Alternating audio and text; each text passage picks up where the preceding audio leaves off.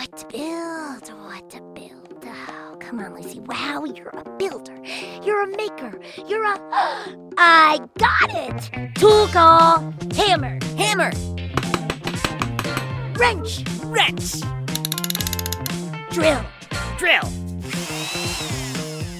Great job, Kapow. Great job, Kapow. Oh, no, wait, that's me. Great job, Lucy Wow. Oh, brother. Now all we have to do is turn this thing on. Let the show begin. Oh, hi there! Welcome back to Pflugerville. It's me, Kapow, the mechanical pygmy goat, beaming into your ears all the way from Lucy Wow's barn. You know, being Lucy Wow's sidekick is a lot of fun, but also a lot of work. Every day is a new adventure in building and invention. But luckily, I've mastered the art of the power nap, which means I still have time for projects of my own like puzzle pants, the only pants that are a puzzle to get on. It can take days just to get a single leg in a pair of puzzle pants. Ah, pretty cool, right? Another project of mine is this podcast dedicated to my favorite subject, invention. Why is invention my favorite subject? Well, because I am an invention! That's right! Lucy Wow invented me, and I invented puzzle pants! Now, today's invention.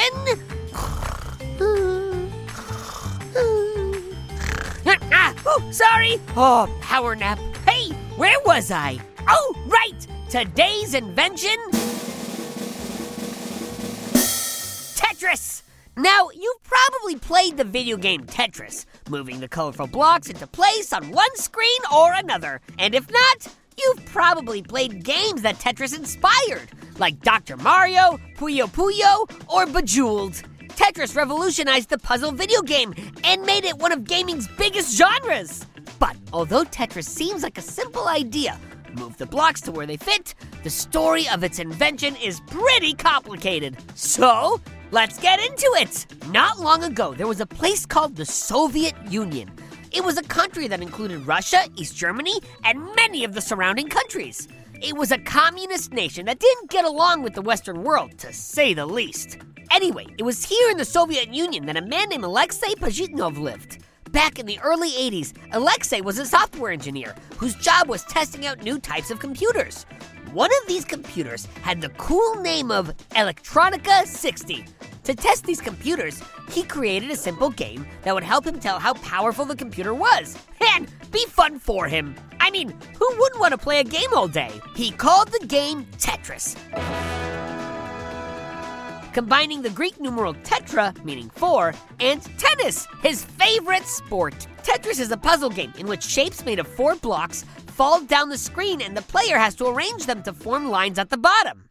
A funny thing happened. Alexei got hooked on his own game. Even when he was done with work, he couldn't stop playing Tetris. Tetris became popular among Alexei's coworkers, and soon anyone who had an Elektronika 60 was playing Tetris non-stop. The problem was that the Elektronika 60 was less powerful than today's calculators, and this held Tetris back. When Alexei's coworkers asked him to create a version of Tetris for the new and better computers that were coming out, he knew he would need help. So he hired a brilliant 16 year old student named Vadim. Together, these two were able to make a new and improved Tetris that became a huge hit in the Soviet Union.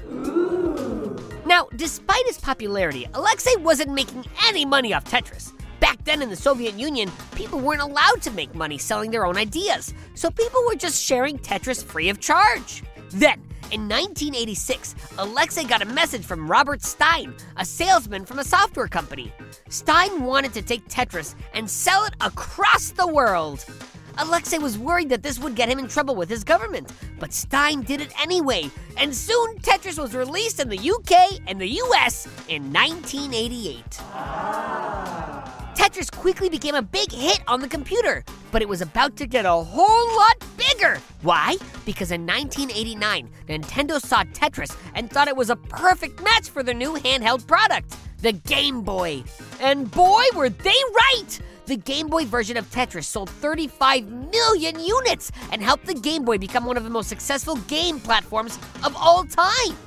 it is still considered by many, Alexei included, to be the best version of Tetris. It was around this time that Tetris fans created the gaming mantra easy to learn, hard to master. A whole new style of game had been invented with Tetris simple games that were easy to play, but impossible to beat. Despite the game's success, Alexei was still not making any money living in the Soviet Union, but in 1991, he was able to move to Seattle, Washington. Once in America, Alexei founded the Tetris Company, and finally he was able to benefit from his own creation. Tetris is a game, but it also has been the subject of several scientific studies.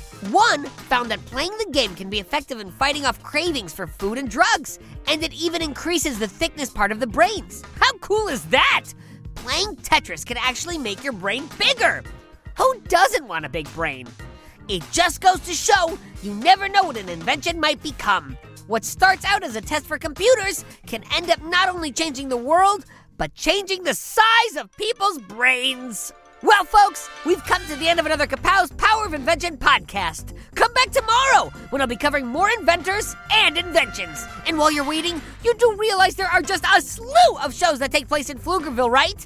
It's true! There's Bobby Wonder, who's trying to protect Pflugerville from Mighty Mila, and Lucy Wow over in the Big Red Barn, inventing all sorts of cool stuff with her mechanical pygmy goat Kapow. Hey, that's me! Lucy goes big, and then she goes bigger! Oh, and if you like strange and spooky stories, you should check out R.L. Stine's Story Club.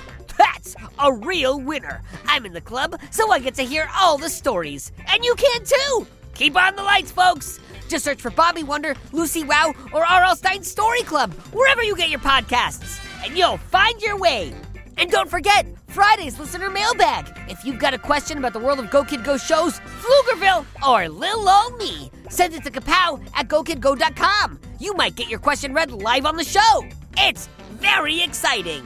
Have yourself an inventive day. Make something, build something, go big, and then go bigger. Until next time, this is Kapow signing off. Go Kid Go! Go, kid, go.